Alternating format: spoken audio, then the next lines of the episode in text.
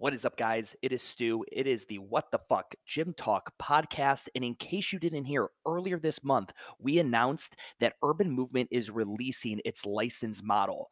The brand that I created in Charlotte, North Carolina, that we've been so successful at wedging ourselves within the competition of the white space between the cardio heavy, you know, Orange Theories of the world and F45s and the CrossFit like models, the more barbell based models, the community driven models.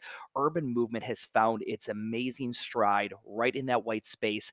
And we want to align ourselves with other owners who want to help us grow that brand in their city. We are going to be giving you everything we had created for the franchise model, which was going to cost you $250,000. But then 2020 showed up and we had to pivot. So we're practically giving it away at a license model price of $12,000 a year, $1,000 a month. That price will go up. So if you want to be in the first generation, I highly recommend submitting your inform- information sooner than later. But guys, you're going to get the strictest geographical protection in the industry. Nobody else does this. You will get a license, and nobody within your city limits can also open up a license. You will have full control of your city and bringing urban movement to that city.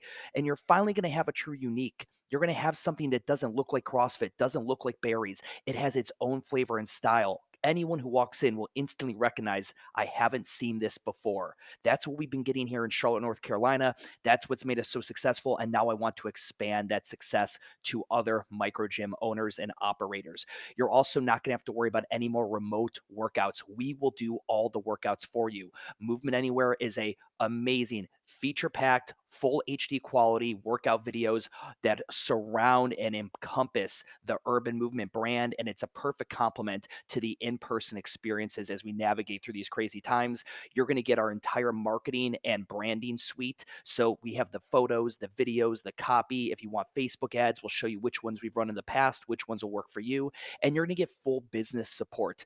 My two GMs that have grown Urban Movement from day one with me. I mean, they literally have had their DNA all over the creation of this brand.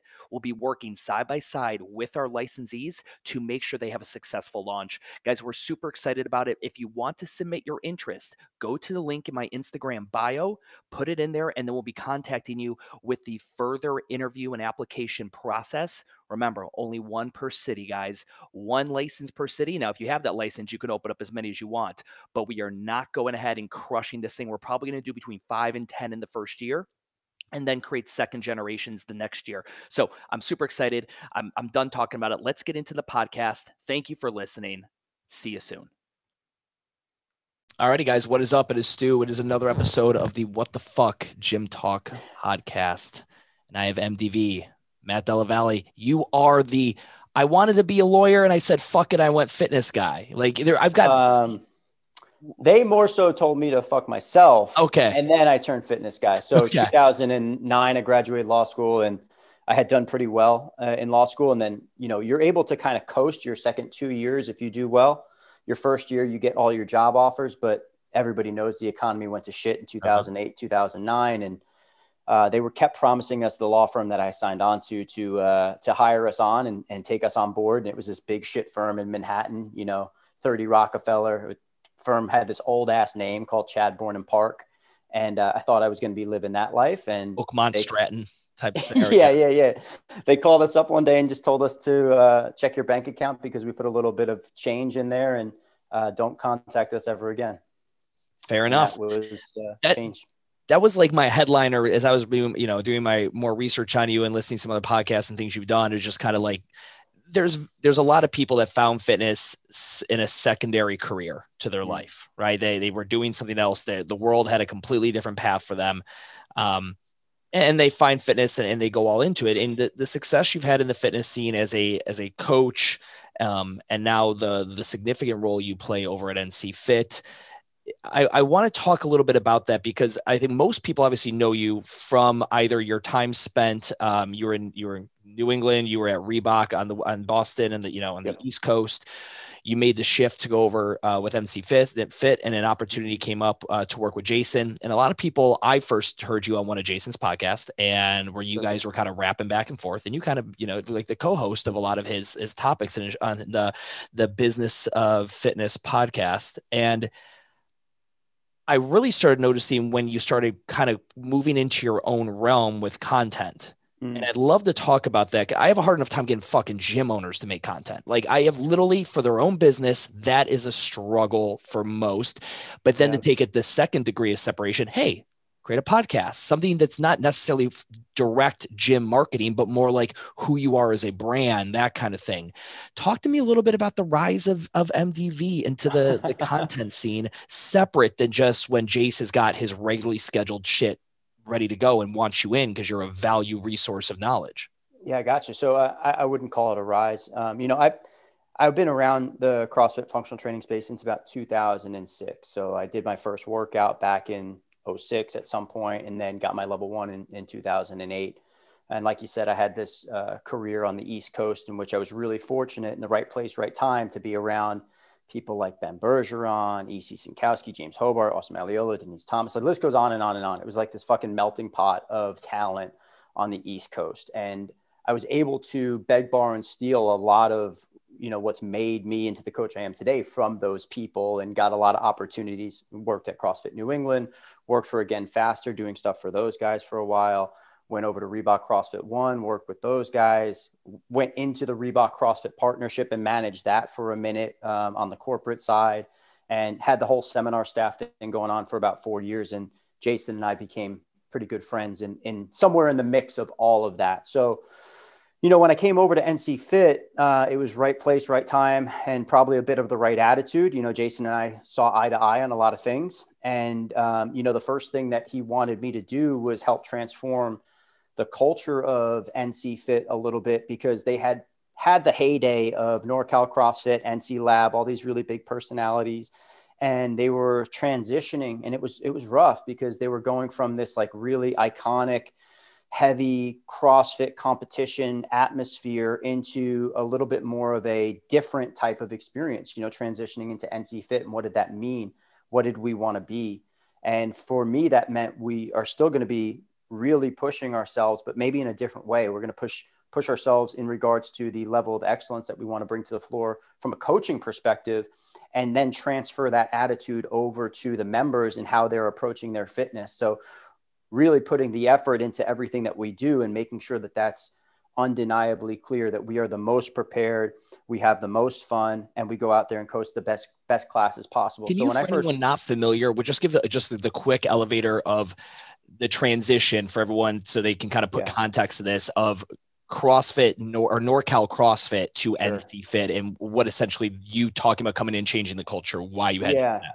Sure. So, uh, you know, for many years, uh, NC Fit previously was called NorCal CrossFit, right? It was probably the most popular CrossFit specific brand in the space for a minute. You know, obviously Mayhem didn't come around just yet.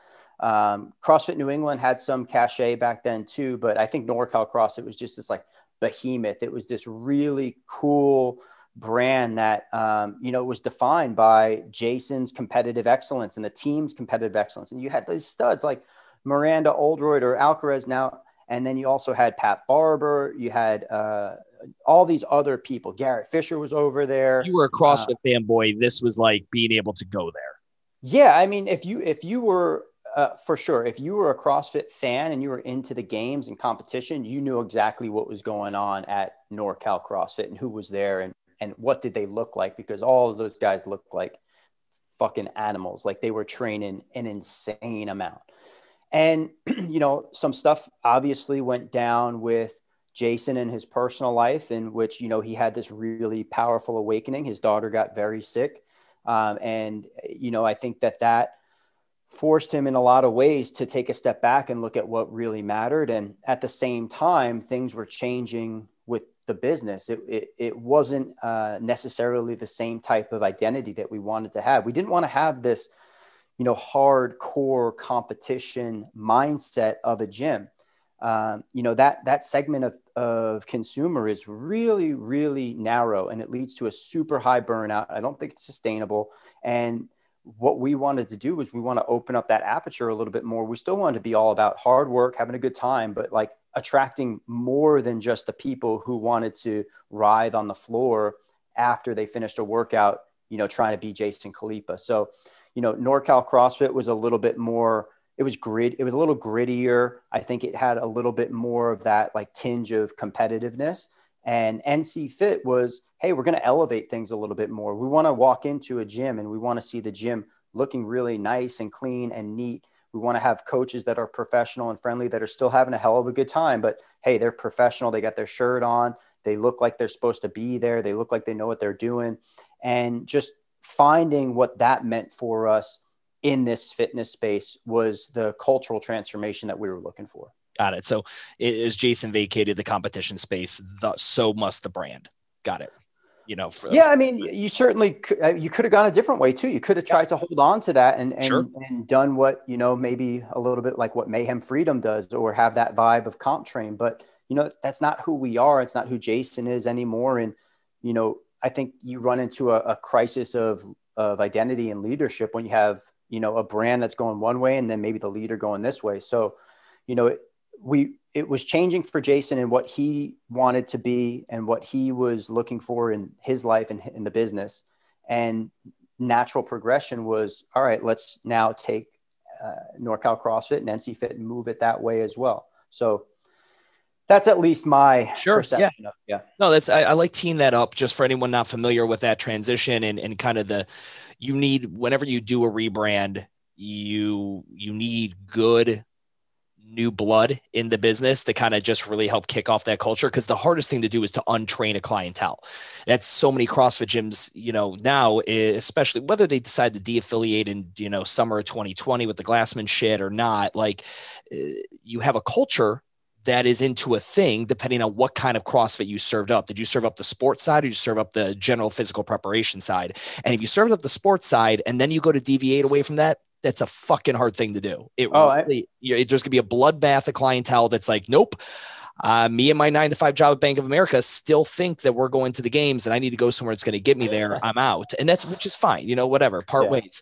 Um, so let's talk about that. So, and then Jason really went heavy into his content game um, you know, similarly around the same time, you know, he had even his daily V version of his vlog and his different mm. podcast. I mean, he had, he went all in on it and enters you into a lot of the conversations, the very high level, good, sound coaching business conversations. What changed between then and kind of where we are now, where you've got even your own fucking pro, you got your own podcast on this? Talk to me about that transition and why you decide to go that way. Was that your decision? Was that an NC Fit kind of thing? Like, hey, we need you to be a standalone pillar here, yeah. so Jason doesn't have to podcast as much. Like, what what did that look like? Uh, if I could just back up just like Please 10 do. seconds on that last point, because we fucked up the transition from NorCal CrossFit to NC Fit. How so?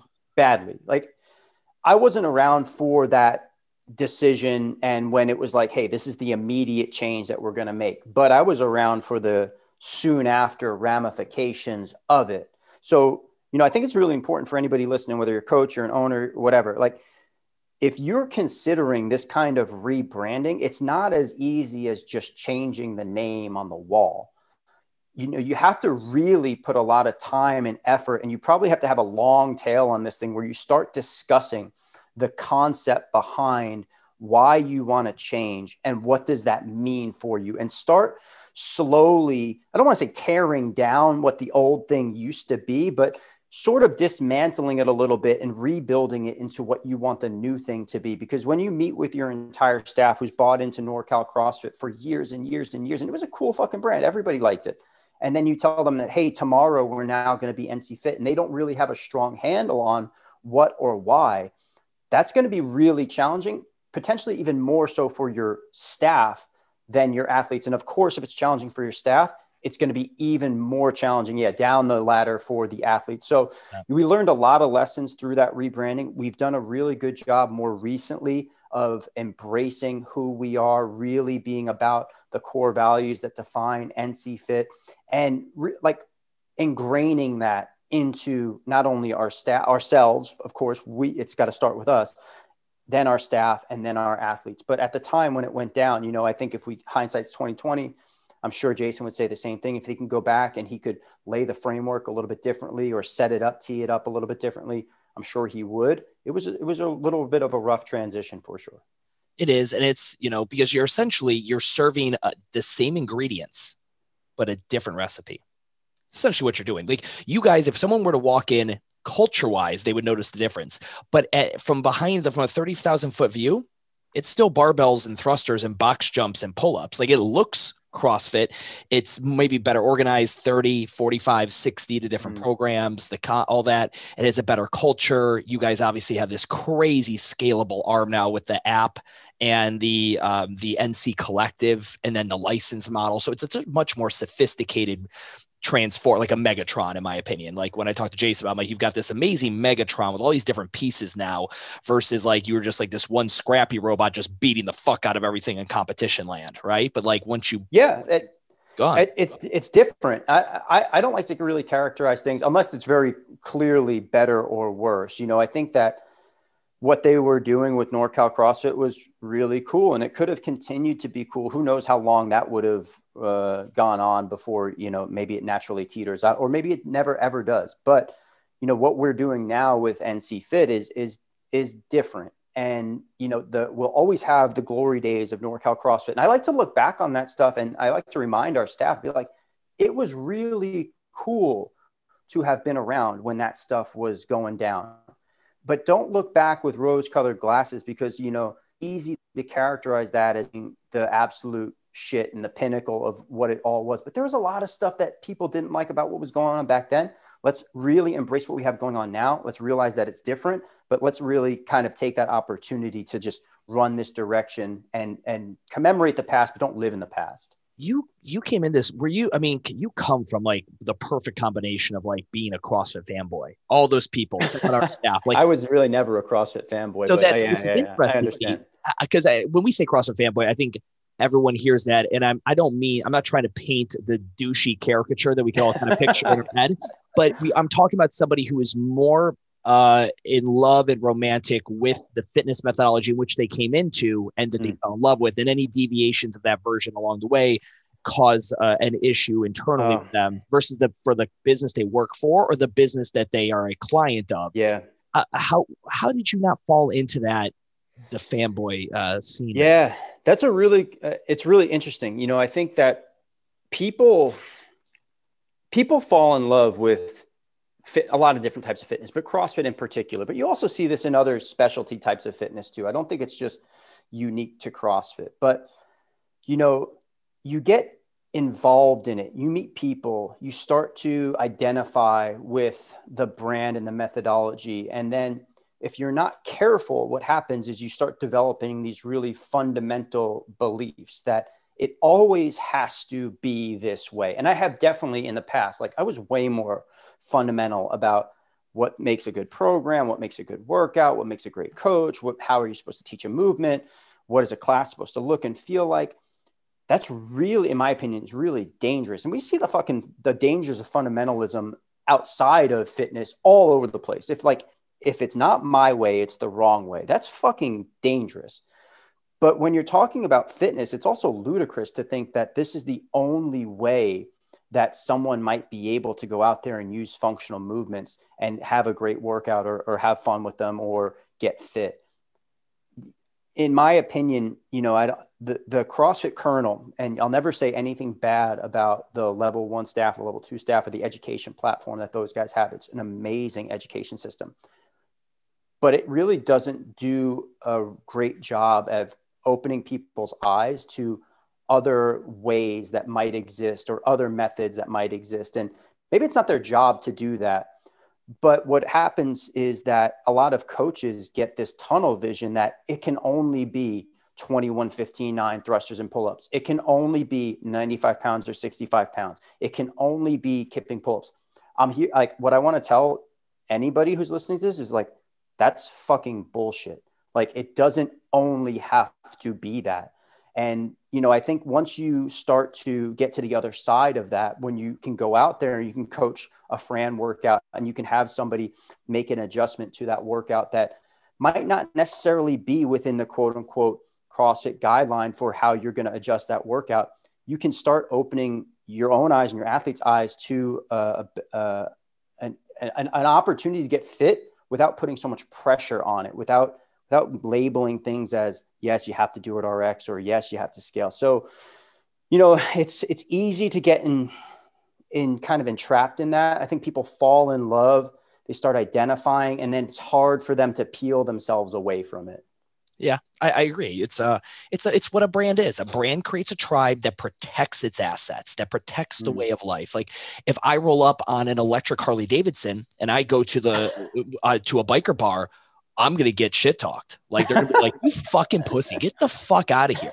And because to them, that's a breaking of their not only their lexicon and their core values and their their creed and their belief system, but that, that's essentially what happened. CrossFit had a very tight core belief system, and people, as the growth of it, have expanded that. Marcus Fillys of the world have gone functional bodybuilding. Yeah, sure. NC Fit has changed a lot of ideas there. Tempo train, all this shit, mm-hmm. and it it, it's upset a lot of people, but overall, long term, people like, oh, there is different. This is acceptable. I, I, I'm not, I'm not deviating or shitting on it by trying this different, less traditional CrossFit way. Um, let's get back to. I want to get back to this content piece though, because yeah, yeah. I've been, I've I could talk like, about that stuff all day too. But yeah, that's rock. Let let's so get so where where was the jumping off point when did someone say to you, "Hey, MDV, you got something. We want more content out of you. Or is that something that you had intrinsically you just wanted to do yourself? So when I first joined NC Fit, um, I, I, always like this kind of back and forth. I love talking about fitness, talking shop. You know, I uh, any of the members of the NC Fit Collective can email me at any time, can hit me up. We can get on the phone, we can talk shop, we can go back and forth on direct message or text.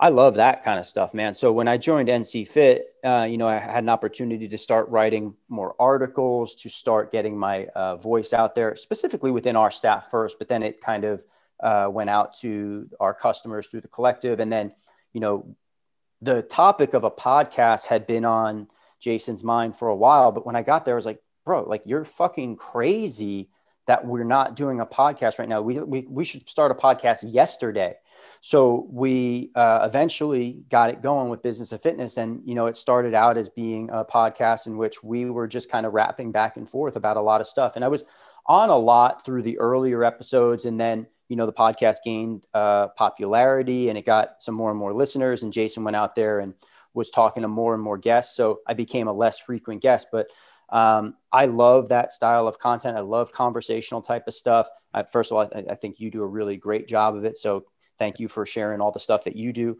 Um, when it came to like personal stuff, it's hard for me. Like I'm not, um, I would probably characterize myself as like an introvert who can have extroverted uh, interactions. Like I don't love sharing everything about my life, my personal life. But when I'm on the floor coaching, uh, and I obviously understand that there's an aspect of my personality that can benefit what we do at NC Fit within the collective or the app or whatever we're talking about. I've got to tap into that and then allow people and myself to access it. Right.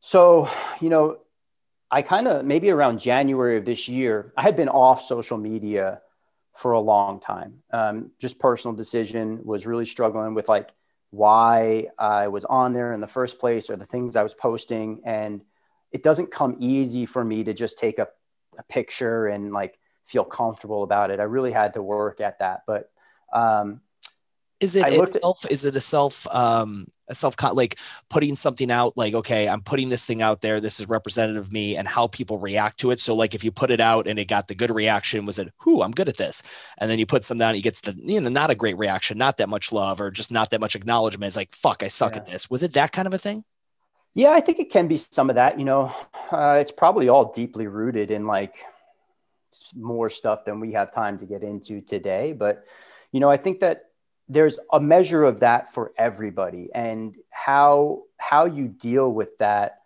um, need for whether or not it's uh, validation or gratification or whether or not you even care what anybody else thinks i think can make the social media game either incredibly difficult and unhealthy or incredibly easy and productive. And, you know, there's probably a balance between those two of uh, figuring out, you know, uh, what it means for you. But it certainly can. I mean, you see the implications of social media on, you know, younger individuals and how it becomes the only way that they define their value. And, you know, I was before my relationship with social media was it was just strange. I just didn't really I didn't like it. I didn't like the way that it made me feel. But you know, January of this year, I started looking at how long I had been with NC Fit, and it was about like three and a half years. And I was like, all right, I'm doing really well in these areas. I can do X, X, and X really well. And I want to continue to push myself. I want to continue to kind of uh, add to those strengths, right? But then I was looking at what we were doing from a social media standpoint and the message that I wanted to put out there. And I was like, man, you have neglected that because of your own personal insecurity around just putting it out there a little bit more or kind of putting yourself out there for the brand. Now, do you want to look back when this NC Fit thing, whether or not it's a career that I'm in for the rest of my life, or we, you know, at some point there's a change, or I don't see myself making a change, but like I never want to have any regrets about the effort or the impact that I had on an organization or a thing or a project or whatever. And I look back at three and a half years worth of work and I was like, fuck, man, like I didn't do everything that I could to make this company ridiculously successful. That's got to change right now. You know, to be the number two or number three guy in the organization and to not be firing all cylinders there, especially somebody who's at the forefront of the fitness operation, it was really something where I was like, that that that's unacceptable. You have to change. You have to figure out how do you get over this? How can you put yourself out there? How can you create more content? Start the podcast, start posting every day, figure out things that you're comfortable talking about and just start doing it. And this was all like an internal conversation, or did you have like Jace or guys above you being like, hey, man, you have this power. We believe in you. You're just not putting out enough shit. We think that people want to hear from you. Mostly internal. I don't know who wants to hear from me or who doesn't want to hear from me, but I, I don't give a fuck as much anymore about about whether or not they want to. I'm just going to do it. Um, what changed? Besides, I mean, you have that internal conversation, but we all know like you can be a, I mean, just that internal conversation low is sometimes not enough to trigger it. Was there anything else? I mean, because yeah. I also, um, your your wife's name is Minnie. Is this correct? Yeah, my fiance's name yeah, is Minnie. Okay, yeah, soon to be wife. Soon to be wife. Congrats, by the way. I so I'm doing my research on you, and she is, has her own apparel company, correct? Yeah, she's a she's a little social media all star herself. So she's got a, a big like, following through. I was like, I don't know, like, biceps maybe, and maybe that's yeah, bacon and biceps. I was like, maybe that's rubbing off on MDV. Maybe that was part of it because when you're around people, just like when you were around all the coaches at, in New England and uh, Reebok and all that stuff, that obviously there's that transference of awesomeness in a, in a craft that just just douses you after when you're around it long enough. The radiation just mutates you. Have you seen? Did you think any of that happened? You know, obviously Jace is really big into the social. You guys are yeah. constantly shooting videos and you know coaching off the dome on these yeah. videos for the NC Collective. Your fiance is crushing social media with her apparel and her presence on social. Did all that? Do you think some of that transferred over? He's like, uh, what? It was always there. Just one day I decided to flip the switch myself. Well, the the coaching aspect was always there. I always loved being on camera for coaching. Like that that part of what I did for NC Fit was always it was in that category of hey, we're doing really well with this. Like, hey, if we got to talk about a coaching concept or a movement, or you want me to talk about uh, our philosophy on fitness, put me on camera. Let's go. Like I want to do it all day, every day doing it from my own channel with my own phone in front of my own fucking face was a different story. Like there was some sort of weird disconnect there. The thing with Mindy is that, you know, d- didn't really like, I didn't start dating Mindy and was like, oh man, I got to get into social media because like you have this insane following. But what was really fucking funny about that was I never realized how much people use other people's discount codes to buy shit. Like she uh, will post something. She gets sponsored by like Barbell Brigade and all these cool companies. And like, dude, her code bacon, like when she put something out, it's like, you just made $10,000 from just putting that post up. Like, it was wild to me. Like, so um, obviously I don't do any of that bullshit, but like it, it that was inspiring. It was like, you're making real money uh, by just posting about this stuff that you enjoy. That's pretty cool. Yeah. I mean, it's it's the power of social. So when you okay, so you decide to flip the switch, you want yeah. to um, you want to be a beacon or a a, uh, a, lightning rod of more content and value for the NC Fit brand. Sure. Talk to me about the, how that came about. Did you go to Jason like, hey, help me think of an idea? Like the show's called the intro, correct? Yeah, yeah, yeah. So actually, I was going to start the show. I was going to do the show outside of NC Fit, and um, I was just going to do it um, because you know I NC Fit has been a fantastic place for me to grow and learn, and they give me so much freedom to do the job the way that I want to do the job and run in a direction with fitness and coaching, uh, in which, you know, obviously we get signed off from a bunch of people, but like I have a, a lot of freedom to express my ideas and my thoughts. But when I was thinking about a podcast, I was like, man, I, I don't want to be bound by any sort of like time limit or I can or can't talk to this person or I can or can't say these things. And, you know, when you work for uh, another comp, when you work for a company, you're not working for yourself. I do think that that has to fall into your mind at some point about, hey, if I do this on behalf of NC Fit, I'm always going to be a representative of NC Fit. And I have a responsibility to that company. And even if I was doing the podcast on my own, I would still have a responsibility to the company, but in a way that isn't as uh, great, you know. But after some thinking, I was like, hey, man, you're all into this NC Fit thing. You're 36 years old at the time. You you've committed your life to fitness.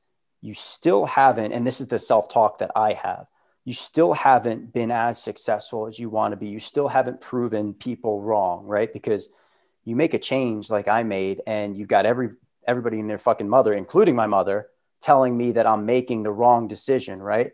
And it's all they obviously it's uh, their weird way of caring for you, but that's the interpretation that I've gotten for years and years and years. So I was like, you're mostly going to be talking about coaching and fitness.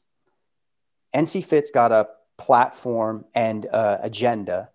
And why not just do this with the company for the company? Talk to Jason, talk to Matt Walker, who's the president of NC Fit, and just just put it out there. Be like, hey, listen, I want to talk to who I want to talk to. I want to talk what I want to talk about. Obviously, I'm not going to get into any sort of real weird shit, but it's important to me that I'm allowed to set this agenda. And they were like, yeah, of course, let's go. Like, so those guys were super understanding about that. We decided to do it with NC Fit. It's been pretty successful. I mean, I'm having a lot of fun with it. We're 15 episodes in, and most of the time we're talking about coaching, culture, fitness, wellness, and um, just having a conversation about all that kind of stuff that I would, if I talked to you on the street, would probably just start talking about. So as a um, as taking on the content you know i don't know what your work week looks like but have you i mean you've obviously been able to see mindy and the amount of time and effort that you know to curate her content create takes um, but for you what's been the biggest either surprise or learning lesson in getting into devoting time for that content and you're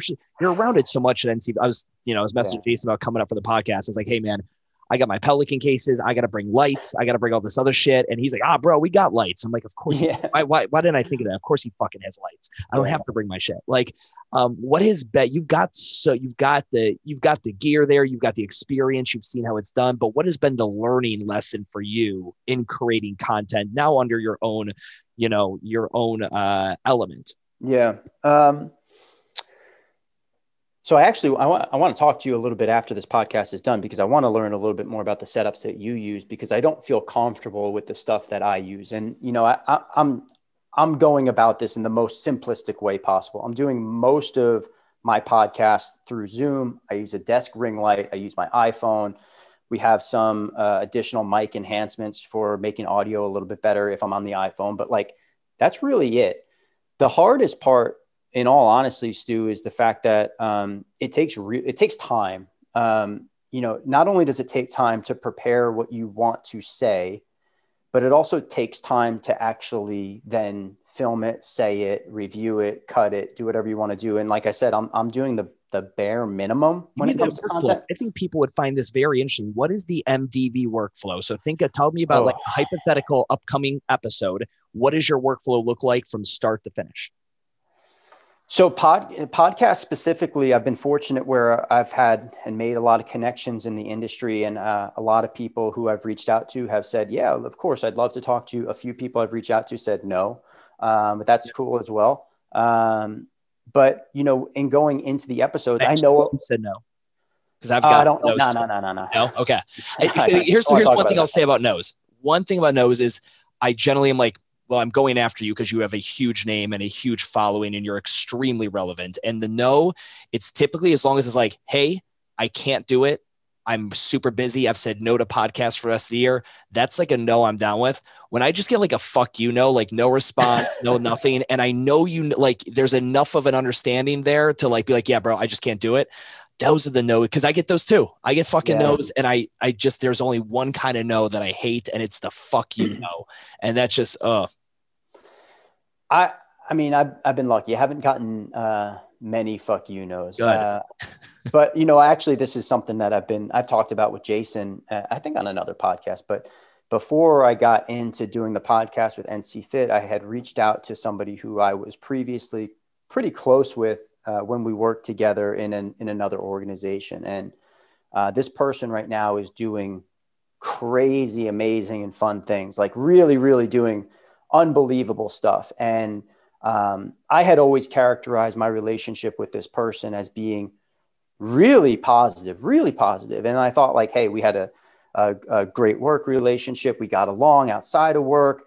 Hey, this person went this direction. I went this direction. We don't talk as much, but I could reach out and say, hey, listen, I started this podcast and I would love to talk to you. And when I reached out, this is a this is a lesson because you know this really this impacted me. It still impacts me to this day. And this is like seven months ago, eight months ago they said that, um, hey, listen, I'm glad that you're starting a new thing, but um, actually, when I was going to start my thing, essentially, you made me feel really badly about what I'm going to do, and and in not so many words, you told me that I didn't deserve it, and you know that was that was really super challenging for me on like so many levels. Like it, it was very emotional for me. Like i talked to jason for hours about this. And do you think you know this is you, zooming out? Do you think that person was right? Was that the correct assessment? Yeah. Oh yeah. Uh, whether or not um, whether or not what I actually said, the words I actually said,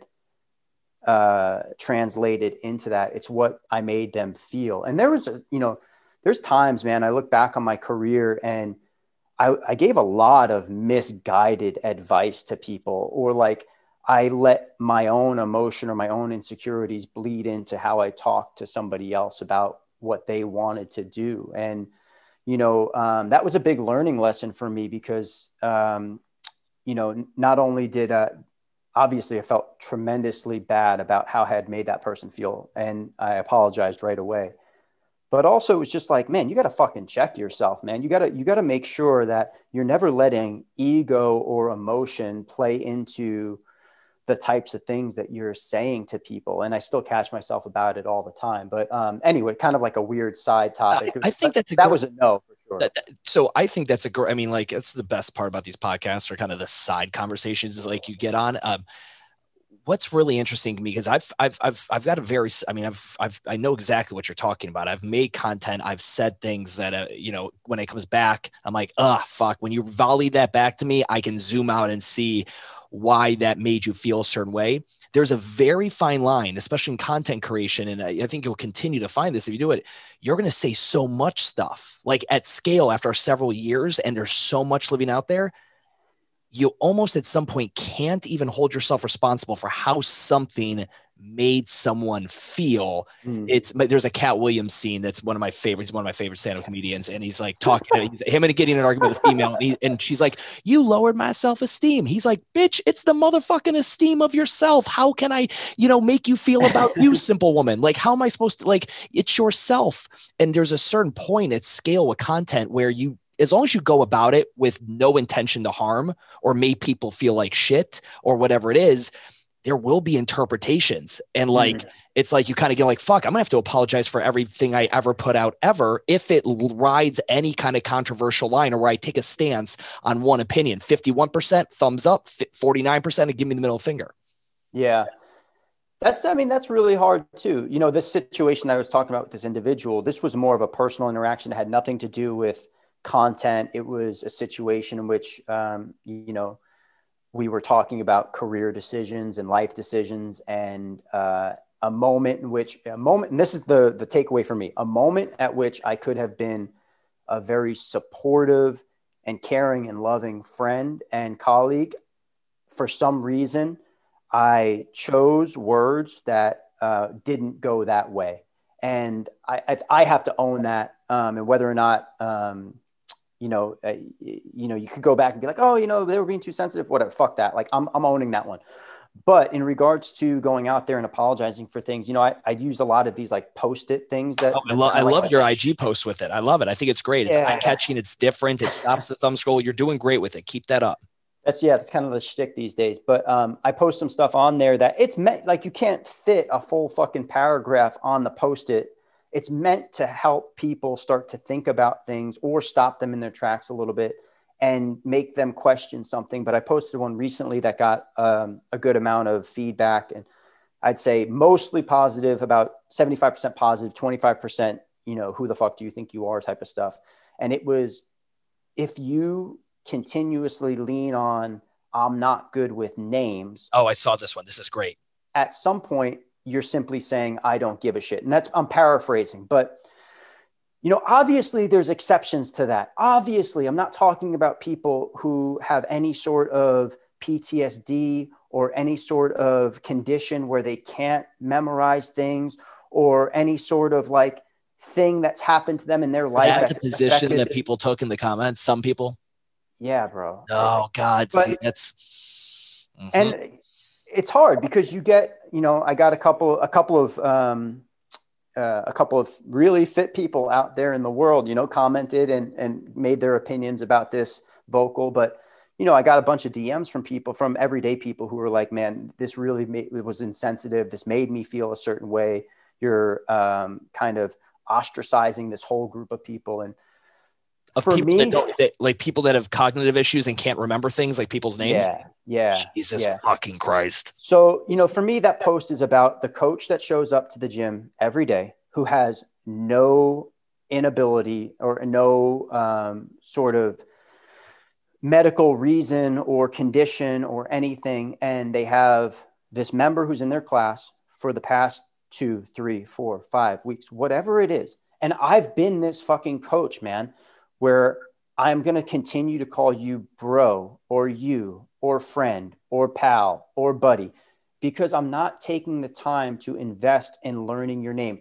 And the thing that I want to challenge people on here is like, if that person fit a different, uh, maybe archetype for you, if they were somebody who you identified with more, or potentially somebody who had more social followers or whatever, would you remember that person? You probably would. You probably would make it a point to go over and be like, hey, I'm Matt. What's your name? And meet them and learn their name. There's people out there who are coaching classes who continue to lean on this excuse of I'm not good with names, but you're in the fucking name business. So learn people's names who are in your classes every day. And if you have a condition that prevents you from learning people's names, write the names on the board and and let people know about that.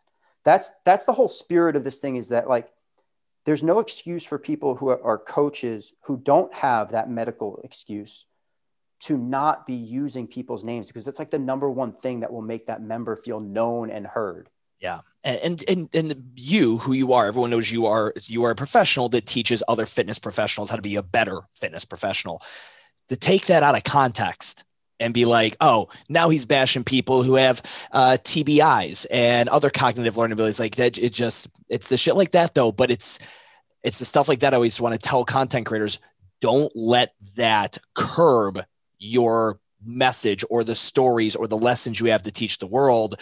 You just need to go into it when you write that copy, you do that, post it, whatever, with the idea of, okay, I'm going to put this out here. And now I do realize that there is a group of humans that are going to take this completely out of context. Mm. And it, not that it changes it, but allows you maybe to hedge it a little bit in the, in the comment section or the description and be like, hey, I know some of you, like you start playing chess with this. Like I go to post something, I'm like, all right, I'm not talking shit on this, but I am talking shit on this just to try to get it out of the way in the beginning. Um, that's super interesting because I've been seeing, yeah, I, I remember that post exactly. I was like, he nailed it. That is such a great one. That so many, he gives that filler. Uh, uh, hey, good job, pal. Like you're a hundred percent right. That is, yeah. and you should totally, is it that hard as a professional where you're going to work a couple hours a day coaching a class to actually know the names of these individuals? And it takes nothing more but than having a moment with them right? Like if you just say, Hey, John, insert filler word, good form and go on, but say, John, those socks matching the shorts, that just fucking made my day, bro. You're the best dressed dude here. Now you'll like you'll remember John because you had a moment with him, right? Moments equal memorization in the name game. Don't just fucking sure. you know fill the gaps and just keep going.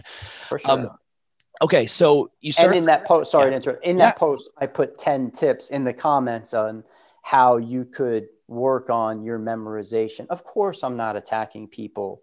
Who have conditions or can't memorize for certain reasons. So but it's fucking hard, man. You know, the thing about this is like someone like Jason, who's got close to a half a million followers, he hears everything under the sun and worse about some of the most germane stuff that you could ever put out there, right? And like, I think that also comes with the territory that as you're, and I don't have, I have like, I'm such a shrimp dick on social media. What I have like 5,000 followers, who fucking cares? But as your following grows, you're gonna get people who follow you probably just to troll you or just to say stupid shit or just to get a rise out of you. And you, you're right you can't pay attention to that stuff because it's just it just tears you apart and the other person on the other side of the keyboard is winning every time that happens. Yeah. So content's going out. Yeah. As you go through this you know um, walk. I want to stay on that topic because I, I, so walk me through that workflow. You've been lucky enough to you know a lot of people have said yes to you right? Yeah. So you're getting them on the show. What then? What does that workflow continue to look like? Yeah. Um, so I do a little bit of preliminary research, especially on anybody who I don't really have a strong relationship with. And uh, the way that I've been flowing the podcast, like I was saying before, I never go into it wanting somebody to say something specific. Like I'm, I'm never like, hey, I would love for you to say this of course, if they have an agenda and they want to talk about something, I'm, I'm going to ask them, hey, do you want to talk about anything specific? And I would love to go that route if you do. But all I'm doing is just having a conversation. So I do preliminary research, which is probably like most people is less than 30 minutes. I'm just going, I'm looking and seeing if there's any other stuff out there that they've either written or what do their latest social posts look like. If they've been on other podcasts, I'm trying to listen to at least snippets of it. Um, but for most of the people I've had on the show, the conversation just starts somewhere, and we just follow uh, follow the lead. Man, it's it's not really. I don't go into it with a formula. I'm not like, oh, I would love to get uh, Miranda uh, Alcaraz to say, I have X number of members on street parking and we make X number of dollars. Like I don't, I don't give a shit about that. Like it, we got into talk, podcast with her yesterday, which will air in a few weeks, but like we got into talking about culture and what that means to her and how she, eh, her life has been impacted by street parking and the members and things that she learned. It was a beautiful conversation. Like that's all I'm looking for. So with the intro, that's what happens. I try to record sometime in the morning. I'm just uh, like a 7 a.m. Pacific Standard Time guy. Like that's the time I like to record. And then luckily we have people on our team who, after the recording's all done, I record an intro. I get the uh, an intro to the intro, and then I get the audio file and we go off and we create the uh, the episode. Why the intro? Why talk to me about the the significance behind the title? Um, for me, it was just something where I, I wanted to introduce more people in the fitness space to other people who I wanted to either talk to or who I thought had relevant and important things to say. So, you know, the other thing is I'm a big believer in the intro of a class being the portion of the class that sets the tone for the rest of the class. You know, if you have a great intro, uh, that first five, six minutes of your class when you're at the whiteboard, you can cover a tremendous amount of material. You can make everybody in the room feel really comfortable. You can set yourself up for a really fun and exciting class. If you bomb your intro, that first six minutes is if that's piss poor, it's really hard to get the rest to get the class on track. Like people are checked out. First the veteran mem- yeah, the veteran members are like, "What the fuck am I going to listen to this guy? He has no clue what he's talking about." Right. So, you know, um, I think a lot of people, a lot of coaches out there probably overlook the intro and how important that is into setting the tone. But you know, if you win your class over in that first six minutes, man, I, nine times out of ten, I think you'll have a great class. Cool. I, I, like that. I was thinking about the intro, and I even are you curating the content where it's you know it's a phrase, and then you guys put the line through some of the word like kind of element. Is that you? Yeah, I, I choose all of the quotes that um, get pulled for the uh, the graphics that we create to promote the podcast. And you know, the funny thing about those things is that those posts do so fucking bad, right? I think the quotes are really cool. The posts look beautiful. Like there, we have an amazing team member, Jordan, who like she's busy with 10,000 other things and she still creates these every week. But when I post those, man, they get like zero uh, engagement. And I, you know, listening to Gary Vee recently, he put up something was like, fuck the algorithm, just keep posting, right? Like it doesn't sure. matter. Um, but I've kind of transitioned a little bit to posting either one of the post-its or like a video of me or a photo where I'm talking about a concept that the guest brought up and then putting those podcast images in the stories uh, and kind of playing that game and see how that works. So the written word is interesting. Uh, a year and a half ago, almost two years ago, I was super big on guys like Chris Do. He was the first one to really go ahead and do the 10 slide carousel. So he's a graphic designer and he started doing it for brands where essentially, you know, it'd be like, Hey, the seven tips to fix this movement. And you'd swipe and you'd read and mm. swipe because that 10 set, that 10 set swipe kept you on the post for a while. Mm. And the algo was like, Ooh, you're, you're, you're chewing on this for a while. I like that. And then this past year, the biggest thing it's it's honestly for written word posts. We really don't give a fuck as much about the engagement and the likes. It's that save, that bottom right, that little weird little uh, arrow looking square thing where yeah, people yeah, yeah. save the post for later. And I've been working with a lot of brands right now. Like, hey, if you go written word, it's got to be something kind of like what Pinterest was. And Pinterest was very flow charty type scenario. Like, you got to like, there's got to be a business learning. It's like a mini ebook it's got to feel like an ebook. And once you switch over to that, your word, your written word post fly, they fucking crush. I've been doing them with uh with WTF. I've been doing, you know, like how to find your niche. And it's like a six swiper carousel. And the saves 3x the likes. Hmm. And but well, that's the goal there is you want to educate on those posts. But yeah, I, I, saw the same thing you saw about 18 months ago. I was like, dude, my fucking, you know, my cool little quotes that I thought were so fucking awesome. Like they're not doing dick right now. No one cares. oh, I just took some fucking notes, man. Yeah, so do it. Yeah, absolutely. So, absolutely. Uh, yeah, we'll try that out. But um, that's that's kind of the workflow for the podcast. I'm about like eight episodes ahead of publication. Um, I just don't like putting any stress on team members or being like, oh, what am I going to talk about this week? So when I first started the podcast, I was like, let's get three or four guests per week. Let's make sure the content, the conversations are still high quality. You're going to have to bite the bullet, but uh, it will pay off in the long run. So getting ahead of the curve, you know, I don't have to worry about what I'm posting this week or who I'm posting is uh, was smart for me. That's awesome. I uh, I'm I'm real excited. I, I I'm obviously I've got a a huge affinity for people making content in the space. And I, I love seeing that natural evolution of you making your own. I thought you, I, I mean, I obviously love Jace, but I thought you were such a strong presence as a co-host oh, on oh, cool. the thing. I, I really did. And I, and I think that's such an important element for owners who are going to finally grab most owners like we talked about earlier a little bit scared they're scared to put the light on themselves they're scared to put the mic up and once they do though it can be a little intoxicating even for like the small time gym owner who has like a podcast that 38 people listen to and then seven of his members come up to him next day. He's like, dude, that podcast is dope. You like, you feel that. That is a dopamine yeah. And then to hand that mic to someone else and allow them to share it and then even give them their own mic. Yeah. Like and encourage them to take their own mic. I'm a huge fan of that. Uh, and so I love what you what you're doing with that as a standalone, even under the NC Fit umbrella, but just your own standalone content. I think is super super fucking cool, man. Miranda said this yesterday in the podcast that I did with her, and I, I'm a big believer in this, and I've been saying it in different terms for years. But it's really hard. It's really easy for people. Excuse me. It's really easy for people to quit a program or walk out of a gym. It's really hard for them to quit a relationship or quit quit uh, culture, right? Like, and that was something in this whole uh, thought process of mine when I was like, man, I got to get back out there. I was like, we have this responsibility to this. Uh, we have so many. We have, and we've been fortunate to grow the collective. We have a lot of people that follow our programming, our session plans. We're putting out, I think, amazing fucking tools to help gym owners, which I love. But they, part and parcel of that is that I also have to give them access to me. And like, I want them to have access to me. I want them to be able to go, I'm with the collective because I know that I'm able to reach out on the Facebook group and MDV is going to respond within minutes.